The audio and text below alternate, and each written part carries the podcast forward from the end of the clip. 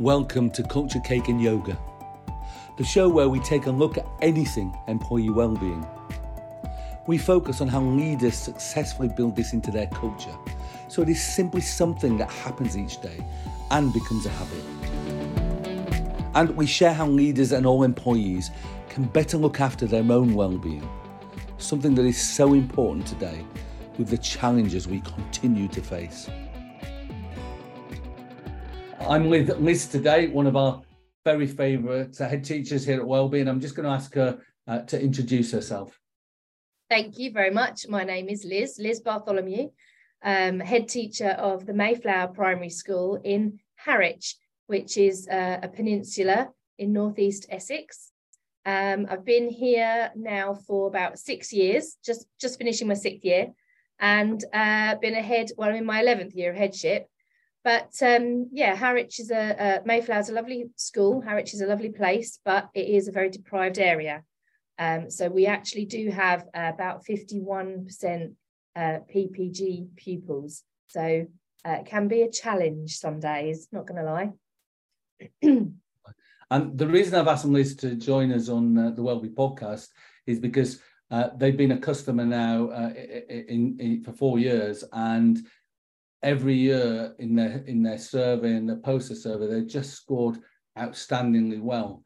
Um, if not the highest scoring, but it but it probably is. It's certainly in the handful of high scoring schools we've ever had, and that goes across all the four years. So through COVID, beyond COVID, and in the latest survey, which they've just run, and I did the results review with Liz last week, they continue to deliver uh, outstanding scores in all of the management standards. So I thought it'd be really useful to invite Liz uh, today uh, to share some of the secret sauce to find out just how does she do it uh, when everybody else is talking about the real challenges. Um, and, and it's a primary school, but it's more than 50 staff, so it's a fair size. Uh, so, um, so I'm going to ask Liz a number of questions. I'm going to start by just saying, hey, what is that secret sauce? You know, um, um, every year without um, fail since uh, we started working together, you've demonstrated, or your staff have demonstrated that their well-being is at a very high level. So, you know, how do you do it? Um, well, there's lots of things, but I think um, one of the things I really believe in is that um, uh, we talked about this before that just because it's a bit tough out there actually it doesn't mean we can't make it a really nice place to work. And teaching is one of the toughest jobs in the world. Um, and i really think that i'm a little bit of a what i call a bit of a richard branson actually although in every school we say children that come first you know obviously safeguarding things come first but actually i kind of feel it needs to be that my my adults my grown-ups my staff need to come first because unless I've got really, really confident, happy staff, then that won't translate into the children. So it's a little bit back to front because obviously, yes, children come first in terms of everything else. But actually, I think staff are a massively high priority for me. And I think maybe that's the crux of, of what we all do here. No, I can't agree. And I think that's why we work together so well because the philosophies, the values are so similar. Um, because the best way to put children first, I think, is is is actually to put staff first, which I guess doesn't necessarily mean you put children second, no. but it does mean that actually you've got to prioritise ensuring that um, you know staff are fit, healthy, motivated, feeling good, coming to work every day, to, to, to do their best work and, and feel really valued and supported, which I think is, is what you, you do. Um, so we started working um, four years ago, and in, in that very first um, survey, you scored um, very well. So perhaps it'd be really good just to talk through some of those. We talk a lot about well-being, like building a house, putting down firm foundations. Um, you know, so maybe just talk about some of those foundations that enable you to put staff first, or you know, um, what have you done to make sure staff do feel that they're um, that they're kind of loved, uh, belong, and looked after? I think it starts with the little things, and I think it starts with um, a thank you or an, an acknowledgement of things they've done or things they've achieved. And by that, I don't mean going out and buying lavish gifts. I'm not talking about um, the same old emails all the time that you know generically say oh thank you everyone because actually that can be too much but it's actually just saying a thank you at the right time to the right person and acknowledging that actually I do know what you're doing and I do know it's hard and I do appreciate what you've done. So I think little things like that. Then on top of that, there are other little tiny things that I think really help in a busy, challenging workplace. Things like just making sure that we all know that there are times when we when we email each other because you've always got some staff and i do get it that some you know have got busy lives outside of school so actually they want to do all their emailing at 11 o'clock at night. Um, i'm old i'm in bed by nine o'clock. So actually I, I don't want to get an email at 11 o'clock at night so we talked about having email parameters let's not email each other before eight o'clock in the morning because let's pretend our day starts at eight o'clock we all know it really doesn't but let's pretend it starts at eight o'clock and let's not email after about half past five. Again, we know it doesn't really end at half past five, but actually just having those parameters, I think is really important because it means actually what you're saying is, I value that you have a life outside of that time. And that actually we can schedule those emails. We can still write it while it's in my head. You know, there's always somebody that says, Oh, but if I don't write it down now while it's in my head, I'll forget. That's fine. Write your email, but schedule it for eight o'clock tomorrow morning or for, you know, later on during the day. So I think little things like that, I think are really important. Just saying thank you and just acknowledging that actually we've all got a life outside of school. Even though I know most of us will work a lot for school outside of school, which teacher doesn't, but actually just acknowledging that that's a thing, I think is really important. Okay, so those small things. I mean, it's interesting about emails, uh, and it's something you know we we talk about. Um, sometimes people fire back around yes, but what about? Um, I get a lot of emails then at eight o'clock on a on a morning and what have you. Um, I'm guessing you've agreed your approach, but what what do you say to people that perhaps say, well, that's fine scheduling it like that, but what what if then I walk into work and I've got you know it's a Monday morning and I've got my plans and and suddenly there's ten emails for me to do and that adds, adds pressure. Is that something you yeah. discussed or covered? Yeah, that was all part of the discussion, and and we did all acknowledge that. And in fact, um, it becomes a um, a joke now. It's part of our day because at eight o'clock we all know that that might be when your email box, your inbox starts to go ping, ping, ping, ping, ping. But actually, it's become a bit of a joke. It's become something nice that we can all laugh about um, because actually we'd prefer to have them within work when we're there than having them at 12 o'clock at night or whenever. And I think it's important to have that understanding that, yes, you might want to send them at 11 or 12 o'clock at night, but then it does put pressure on the person receiving. Because often when you receive an email, you uh, we're all very conscientious in our jobs. We all might think, oh gosh, that person might think I'm ignoring them if I'm not answering that email. But we have to have that equal acknowledgement that, well, no, I'm not going to answer your email at midnight because quite frankly, I'm fast asleep. So and, it's that it's that give and take. And yes, it all was part and parcel of the conversation. Definitely. I think that's important to agree agree things, isn't it? And have you agreed anything around how people might um uh, you know the time scales by which people are expected to respond um, you know any any any things on that because i might get a load at, at eight o'clock but is there any kind of um, agreement around timelines when when when I might expect a response or when parents might expect a response? Yeah, absolutely. We've got a communication policy as well, which outlines that sort of thing. And depending on what email it is, the type of email, the kind of expectations of, well, when do you think that should be answered, especially with parents, because that's hard because we also have other systems in place where uh, parents can communicate with us, not necessarily through email, but they might email uh, or communicate at you know 10 o'clock in the morning and expect an answer uh, by you know 11 and of course we have to remind parents well no but that's not going to happen because teachers are actually teaching in those times. And so yeah we do have policies around that. But again all our policies in those kinds of situations are very much discussed and um, we don't ever just say here are blanketly this is it it's always a conversation um, a, some kind of consultation uh, beforehand, which actually links really well with one of our other things that that the staff here enjoy. is um, we do have forums. We have teacher and support staff forums, um, which is an opportunity. We, we use um, some of our staff meeting times and our, um, we have uh, staff meetings during the day for our support staff because they tend to work up to the end of the school day and not beyond. But we have regular times for them to have forums where we open the floor and say, okay, you can either maybe talk about something that's troubling you or an issue within the classroom that you need help with, or it might be something that actually you'd like to share. You might have come across something that you've done or seen and you'd like to share it as a real success. Um, but it's just an opportunity to come to the table with something that maybe needs further discussion.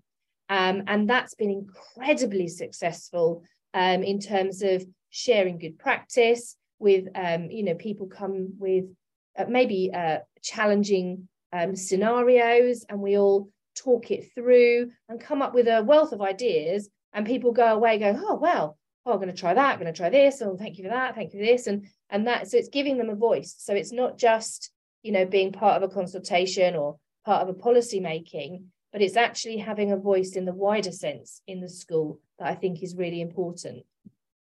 So before you, you very kindly sent me a list of all the things you, mm-hmm. you were doing after I did your results review, um, which are always one of the most fun results reviews because when there's not a lot to talk about and a lot of good news, it, it's much easier than some of the schools I talk about where there's a lot lots of opportunities or action uh, to do. But before we jump into some more more things, you know, just, just I, I guess you know, just speculating really if you go to schools that score poorly, for instance, on our survey, or where perhaps well-being isn't good, or where they're losing staff because of the environment, you know, what are some things you probably identify that might be going wrong that might need uh, people to focus? Or if you were going to a new school that wasn't performing well, you know, where, where might you look? I look at staff absence because okay. that's always a key area to look at. If there's high staff absence, I, I want to dig deeper and find out why. Um, mm. And I think that that often is one of the root, um, not a cause, but that's a, a root um, area that is going to signify that, well, if they're not here, is there a reason why they're not here? Um, so I think looking at staff absence is, is definitely something. Um, and looking at some of those processes about um, things like how are you monitoring what's going on? Is it a very formal judgmental process or is it very much a developmental process that's done with the staff? Is there a, a mixture of, you know, um, developing and CPD and, um, you know, forward thinking, or is it very much a them and us scenario? I think all those sorts of things are really important to um, consider um, in a school um, and in a, an environment. It's all about the culture and the ethos of the school. I think that's what's really, really important is actually we're all in this together. So let's make it a really nice place to be. Don't want to come to work and be miserable. No, absolutely. So just talk about some of those developmental opportunities that you use in your school or how you've gone about building that the ethos that I know is there, that this really inclusive and supportive culture. You know, what, what are some of the things that you, you kind of do to avoid the idea of monitoring and judgment judgments? So um, obviously we do monitor. That's part and parcel of the senior leaders' role anyway, and subject leaders. But we have over the years developed um, some really interesting monitoring processes. We started off by um, still doing um, partly formal lesson observations, but half of it was less the lesson observation, but just talking to the children um, about their work, you know, with their books, not just taking a pile of books away and blanketly making a judgment. It was a, a developmental process. Let's talk to the children, what's in your books, to see a little bit of the lesson, look at the planning. But at the end of the day, we still found after surveying our staff that they found these really stressful because at the end of the day, we're still going in and doing a lesson observation. They imagine you coming in with your clipboard, you know, a bit like an mm. inspector. And that terrified them. So uh, we talked about, well, what would you prefer? What what do you like? They loved the bit where you'd sit down with the children, talk about their work, look at their books, and have that pupil voice. So we've developed that even more. And we now use um, something called the pupil book study, which is from a, a book by a chap called Alex Bedford. But um, instead of having the formal lesson observations, which to be fair, let's be honest, a lot of the time are sort of standalone lessons that have been planned weeks in advance and a little bit different from your normal practice. Instead of that, we just do a lot more learning walks. We spend a lot more time in people's classrooms daily doing learning walks or whatever you want to call them, lesson dips. I don't know what you want to call them, but it's just being out there. And it's not just me as the head, it's not just the deputy, it's my senior leaders, but it's everybody. So now we're all part and parcel of learning walks. So where we have subject release time, and I do understand in some schools that's very difficult to give people additional release time. We're lucky, we're a two form entry primary. Um, so we've got a lot of bodies and we can internally cover that. But I let people have that release time to get out and have a look and see what's going on. So if you're uh, an English lead, a maths lead, a history or a geography, you need to see what's happening in those lessons. So we do very much do the monitoring but it's in much more of a less judgmental way.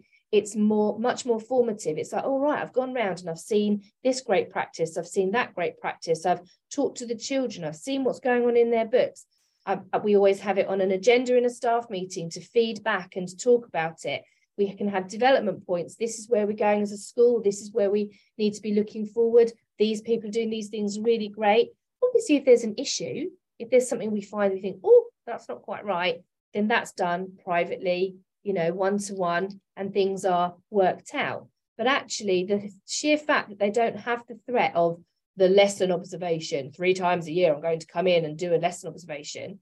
Now I'm in and out of the classroom all the time, and they don't even really notice because it's part and parcel of what we do. They're not worried if they don't get immediate feedback because actually, if you don't get immediate feedback, it probably means everything's actually fine um, yeah. but you know it, it's those sorts of things and that they are they feel trusted that actually they're doing their job and that that, that i know they're doing it well um, and that yes i will pop in and see them and i will have a talk to their children. I will look at their children's books with their children. But actually they know that that is just part and parcel of what we do and they no longer feel judged or sit in fear waiting for the day that i say right now it's time for our termly whatevers. Um, so I think that's been a real process and and has one, one that's been really valued by the staff. They feel much more valued, they feel much more trusted, but at the same time, because we're doing it to each other, they're also getting development because there's nothing better than actually going and seeing somebody else do it and going, oh, I really like what you're doing in there. Oh, I, really, I might try that in my class. And that's all part and parcel of the development. You know, it develops um, your teachers that are maybe newer, less experienced. They might do it first of all with a senior leader to help get that experience and to learn from them. It's all part and parcel of, of developing and, and being a team and, and working towards the same goals, I think.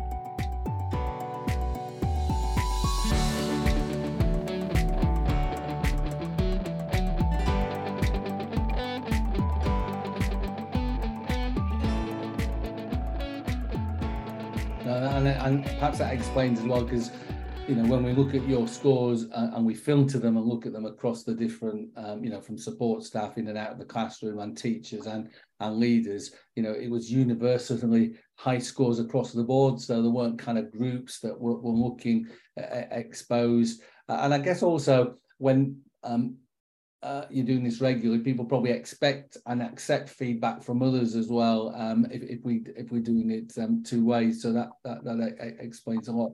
And it's about, I think, you know, um, creating that psychological safe culture. It's interesting, you know, when Google when they did a lot of their people analytics and work about what makes a great team, um, they, um, they they came up with uh, well they discovered um, in their research that it was this psychological safety that was number one. Um, that was the work of Amy Edmondson. I, I think it's fascinating. Uh, you know, if you've read people like Matthew Syed's book on black box thinking and, and, things like that, that actually is probably the number one thing that people want is just to feel secure. And if they get things wrong, they'll get supported. It doesn't mean you tolerate poor performance. It doesn't mean you don't, it just means you do it with compassion, you do it in the right way yep. etc. And certainly when I speak to you and, and, and other bits, that's what I kind of get back. This this thing that, irrespective of all the noise out there, doesn't mean you can't just you know keep calm and and behave, as I said, with that compassion. Yep. So, what are what are some other things then that you're doing? Because I, I, I guess people are much more interested in hearing practical tips from from from um, people actually doing the job than they are listening to me. So what what are some other things that you kind of highlight that you think um, you do regularly or you've built into your culture that you think uh, uh, uh really make a difference? So um, other things we do um, that are definitely built into the culture is that we we work as a team. There's no working in isolation here. We might have subject leads, but you're not a subject lead on your own in isolation. You're actually part of a team. So we work in curriculum communities. We have five of them. We have the humanities, the creative, citizenship, equality and diversity, and the SEND communities. and actually working within a community means that you've got support.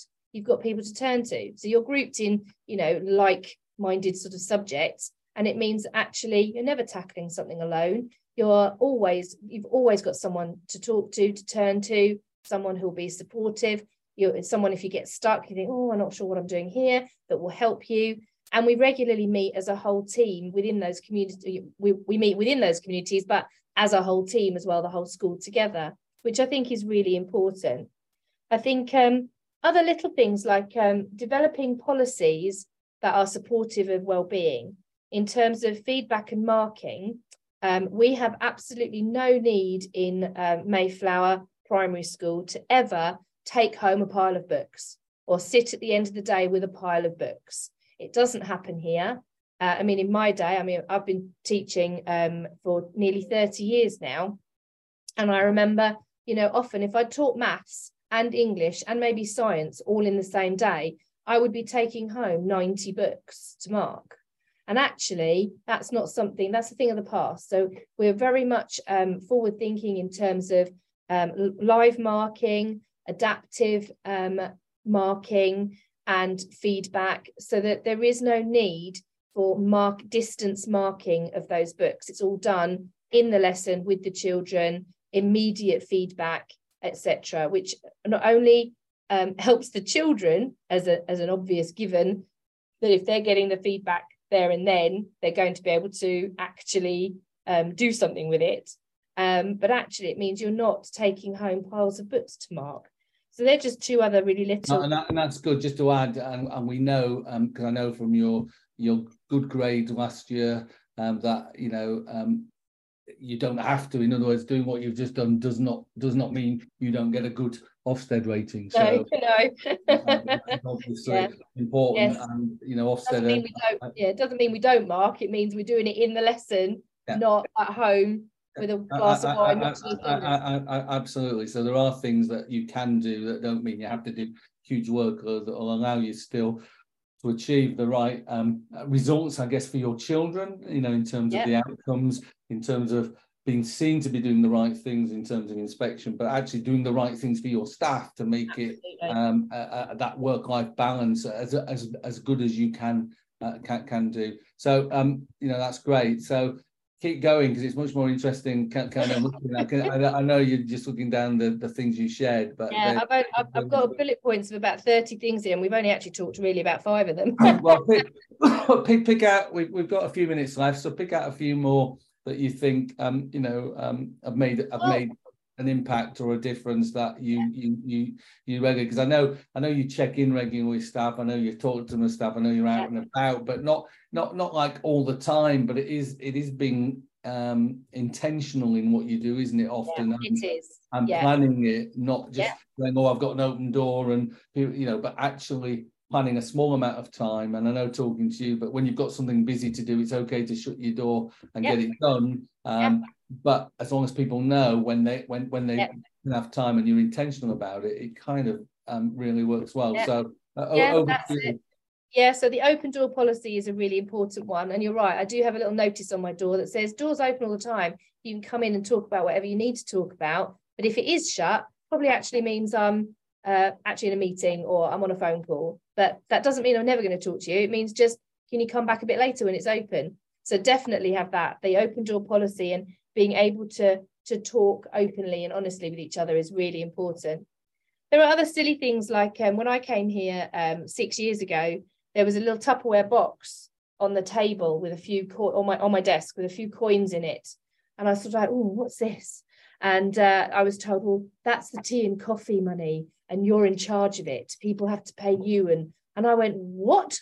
So no, no, no, no, no, no. When you come to work and you do a hard, you know, um, challenging job like we do, I'm not going to make you pay for your own tea and coffee. I know it's difficult in small schools with budget constraints, but actually, just being able to go and get a cup of tea or a cup of coffee and have milk in the fridge whenever you need it, I think is a really important thing. It's so little, but it is so important. I used to do, um, we used to have a, a lot of biscuits and um, chocolate going on in the staff room as well. But actually, having listened to staff, they have said, but actually, that's not doing our waistlines any good as much as we love it. So, for a short while, we've changed the biscuits and the chocolate into a bowl of fruit. You know, there's fruit in primary schools all the time, isn't there? Because we get the fruit um, scheme for uh, key stage one. There's always bags of pears or things left over. It just takes a nice little quiet word, a nice friendly chat with your kitchen to say, oh, don't suppose I could have a couple of oranges or some grapes every week. And, and they actually do a beautiful fruit bowl for us in our staff room every week. There's always some fruit for you in at break time, as well as your tea and your coffee. And just on that, before you go on, I'm just going to say it's interesting because I, you know this because I think it's where I started when I first presented to the Primary Heads Association in Essex all that time ago, just before COVID um, struck. Uh, and uh, you know when you and many other schools from Essex kind of joined us, the um, I did talk around culture cake and yoga, and you know people often say because it's culture first. Well, there's nothing wrong with cake, fruit, and yoga necessarily, but only if you built the foundations first. So yes. putting a fruit bowl in in a staff room like you're doing now would, would add no value if you hadn't done all the other things first, if you weren't communicating yeah, well, if you weren't doing the stuff. Yeah. So just, just, just, just, just, just for those um, listeners out there, you know, this isn't a quick fix thing that we do no. all this nice stuff. You have to get the foundations right. Yeah. By all means, then add fruit, add staff activities, do do you know some occasional cakes and chocolate you know fantastic really add but if the cake and the and the and the yoga the chocolates the fruit are your strategy for staff well-being it, it, it largely won't work. Well not largely it won't it won't work. Um yeah. the, the other thing i often say is it's tea toilets and leadership behaviors and i think you encompass that that that really well. You know, um, we provide the coffee. We've got decent facility. You know, they don't have to be spectacular. And I know there's some older schools there, but they, they we can keep them clean and they're good enough. And then how the me and the leadership team behave every day, it's really get those things right, and we're we're, we're off and running.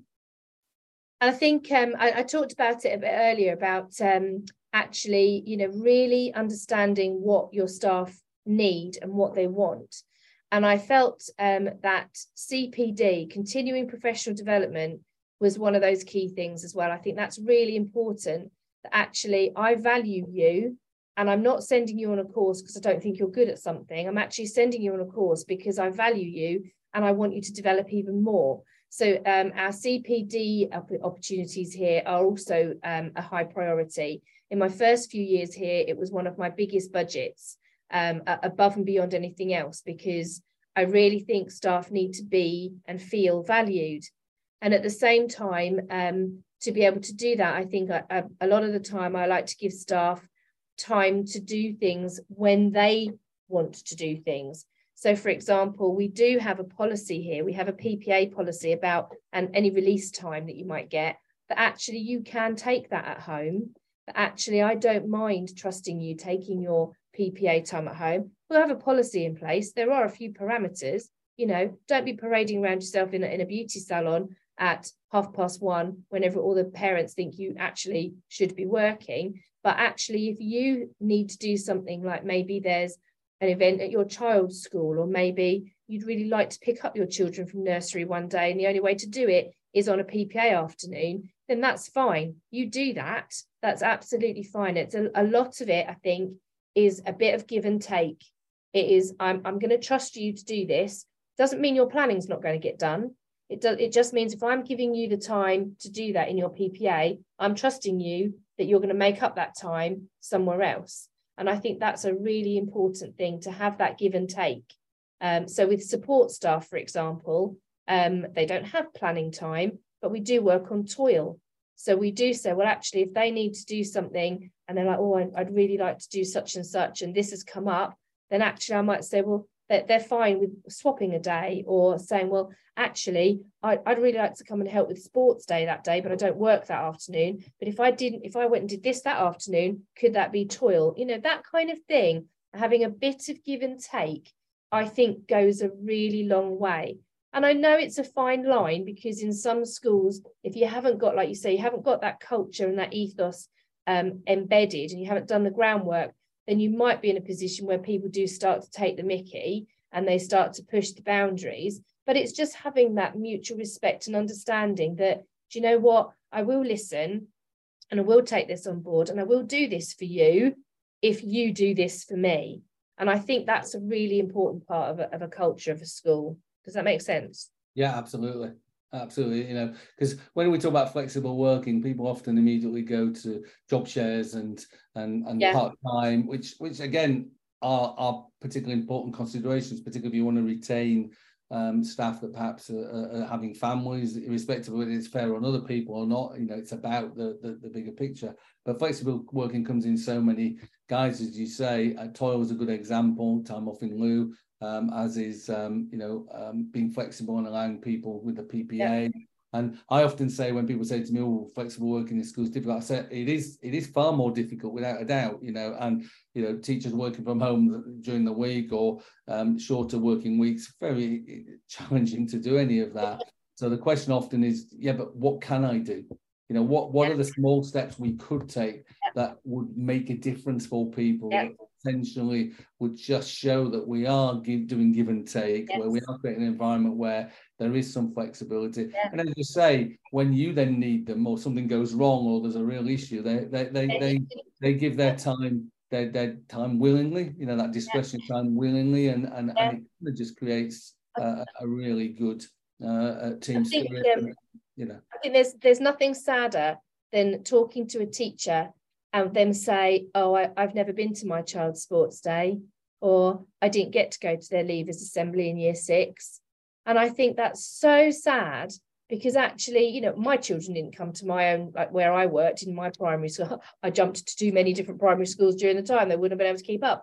But I, you know, you you don't always have your children in your school with you. But being able to say to somebody, of course you can have an hour to go and see your child's leaving assembly of course you can have an hour to go and join in and watch their sports day. I think that's so valuable, and I yeah. think people really do appreciate it. And if it, if it's doable and it can be covered, and it's not going to cost you anything, which invariably it probably can be with staff helping each other out or yeah. HLTAs maybe doing something, or however you organise it in your school.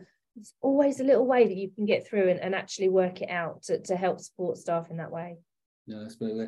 Um, we work we're working towards the end now. So so um, so before I ask you my my my final question, just from from your list, I guess, is there anything else that you haven't shared that you you you think, oh, I'd really like to just talk about this uh, as as, a, as, a, as something we do or or how we've set things up?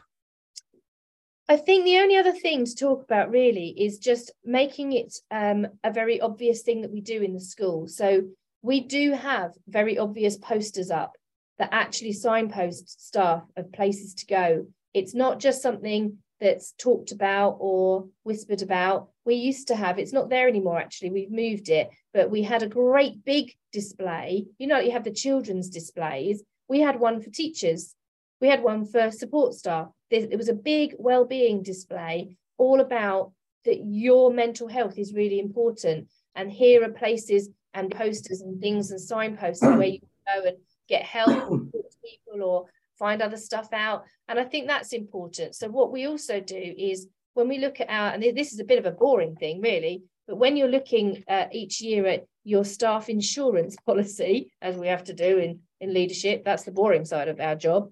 Actually, looking at your insurance policy, has it got a well-being package linked to it?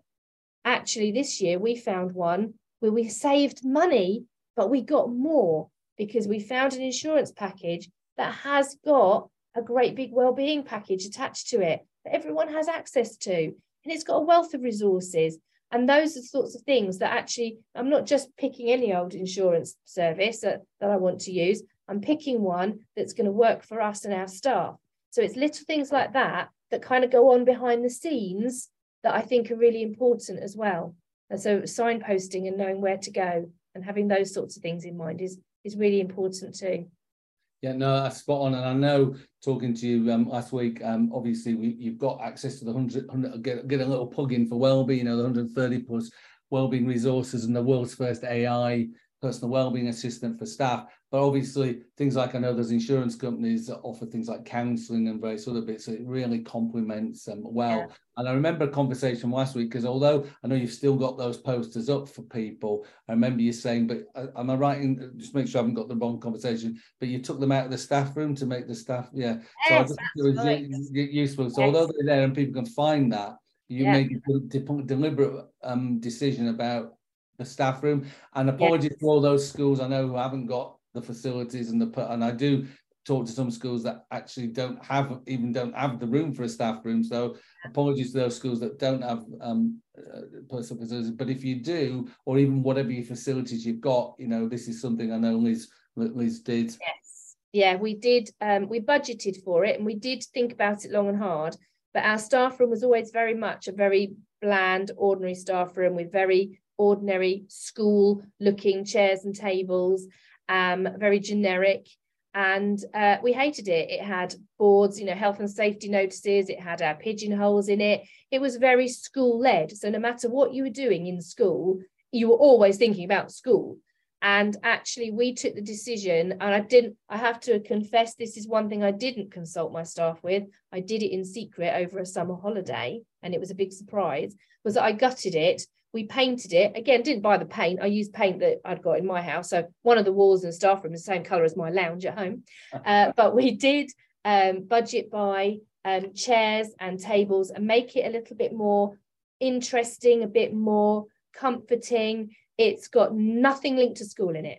There's not a pigeonhole a whiteboard a notice nothing. There are plants. There are shelves. There's a bookcase with books where we swap books and novels there's pictures on the wall, a mirror on the wall, which is nice. Um, and it's very much a mixture of armchairs and little bistro tables. And now uh, uh, the staff, apart from the fact that they were utterly delighted when they first saw it, but actually, I now have many, many more staff coming to the staff room at lunchtime. And it turns into like a little busy, it feels like a cafe bistro kind of vibe in there and we chat and we talk. So there's only three little tables so 12 seated around the three little tables all together and then about eight or nine armchairs. They're only small ones because we couldn't fit in much space. It's not big by any stretch of the imagination but it's enough that people now want to be in there. They want to be in there. They want to come and relax. And it, even you might only be grabbing your 20 minutes eating a sandwich and having a quick coffee before going back. But that 20 minutes is proper you time and it's proper time to just go, oh, at the end of a tough morning. Um, and yes, we talk about work. Who doesn't? But actually, it's a safe space to talk about, oh, had an awful lesson this morning, not doing that again. Or, oh, something really funny happened in my class today. I've got to tell you, it was so funny. And it's just a really, really good, buzzy, um, interactive environment. And so many more staff go to it. Um, it's been brilliant. And even if I didn't have that budget, I think I'd, uh, and it wasn't a huge budget, I'm not going to lie, we're, not talking big money, um, but I think I would have had to have done something to revamp that staff room, even if it was just keeping the old chairs and tables and giving it a paint and getting off, the, getting away the awful notice boards. But actually, I just needed it to be a safe chill out zone. And it has been one of the best things I've done in a long time. They very, very much appreciated it. And all that stuff has gone somewhere else. It has gone somewhere else. We have still got pigeonholes. We have still got notice boards. They're just not in the staff room. It's not interrupting, not interrupting time when actually we can be talking to each other, creating a buzz, relaxing, switching tasks, recharging yeah. our batteries, all those kind of things, which is is is, is brilliant. Um, to be honest, I was going to ask you a final question, um, but I, I, I think we've probably run out of time. But go on, I'll ask it. I'll ask it very quickly anyway. Just, just just a very short answer for you to finish. So, um, you're obviously you've you've over the last years you've been there built a really good place to work. I've seen that in person. I can see it every time I talk to you. I can see it in the results of your uh, well-being um, surveys and what happens afterwards. Um, but you know, not every school's so lucky. You know, we we we we work with schools that are in a much diff- uh, different position where actually we see from their staff comments in service, some of the stuff that actually it's not a great place to work. So if you could say, look, there's there's there's one thing to start doing. If if if you're in that position, then just there's one thing that you know, if you just started this, would make the biggest difference. Because um, some of those other things you've talked about might be a little bit more longer term. You know, if there's one thing you're just saying, look, just start doing this tomorrow. If you don't do it already, because people do, what what might that be? Listen. Okay. It would be to listen and to actually open your door and just listen and try to start unpicking what is it do people need where do we need to begin but listening and giving staff that voice and i don't mean a voice of moaning and groaning and i just mean just listen really listen what is it that is going to make the biggest difference to your staff because it's going to be different for everyone but just i think listening and and being and that open honest leader, I think, is really, really important. Being transparent. Yeah, no, I, I think that's spot on. You know, if you add to that, that just being visible and and uh, and and you know showing appreciation you know for me which is one of the biggest things we see and by that i mean walking about and in the moment yep. and recognition that's specific yep. you know just just doing those couple of things that i, I know from from looking at lots of schools would, would make a massive difference liz i just want to say a huge thank you for, for joining us for this podcast episode and for sharing some of the things that you do in your, your school. I know um, I'll be looking forward to working on next year, and I look forward to your next survey, which I have absolutely no doubts is going to be uh, uh, an outstanding uh, score, just because of the things that you do with your team and, and, that I see every time we talk. So thanks very much for uh, spending what what is effectively the end of your lunchtime, I guess, into the early afternoon, um, uh, and giving that that that time to us. Um, it's been a real privilege uh, talking to you. And um, uh, obviously, as we, as, as, some people said to me this week, as we crawl towards the end of term, what we're, we're on the Wednesday now and, and what have you, as we crawl to the end of term, I um, I'm not sure staff in your school will be feeling quite as crawling as they do in some schools. But I hope you and your team and actually everybody listening to the podcast episode have, have a fabulous summer, uh, uh, and particularly those working term time have the opportunity to really um, um, you know, recharge batteries. And to those of you that we work with in MATS that are on their are on their 12 month calendar contracts and what have you, um, they always say to me though that actually it's a it's a great time to get things done because with the schools away, um, at least they have more focus time and more time for themselves. So whatever your situation, you know, I hope you have a fantastic summer. And um, depending on when you're listening to this, because uh, it might have happened already. Uh, but thanks again, Liz, uh, for spending your time, and I really do appreciate your uh, support for this and and uh, for your time as a customer. Pleasure. Thanks, Liz. Take care. Bye bye. Cheers. Thank you for listening to this episode of Culture, Cake and Yoga. If you'd like to find out more about Welbee and how we can support your trust district school or college with improving staff well-being and your climate to realise all the evidence proven benefits, visit us at welbee.co.uk or reach out to me directly with a direct message on Twitter to Welbee.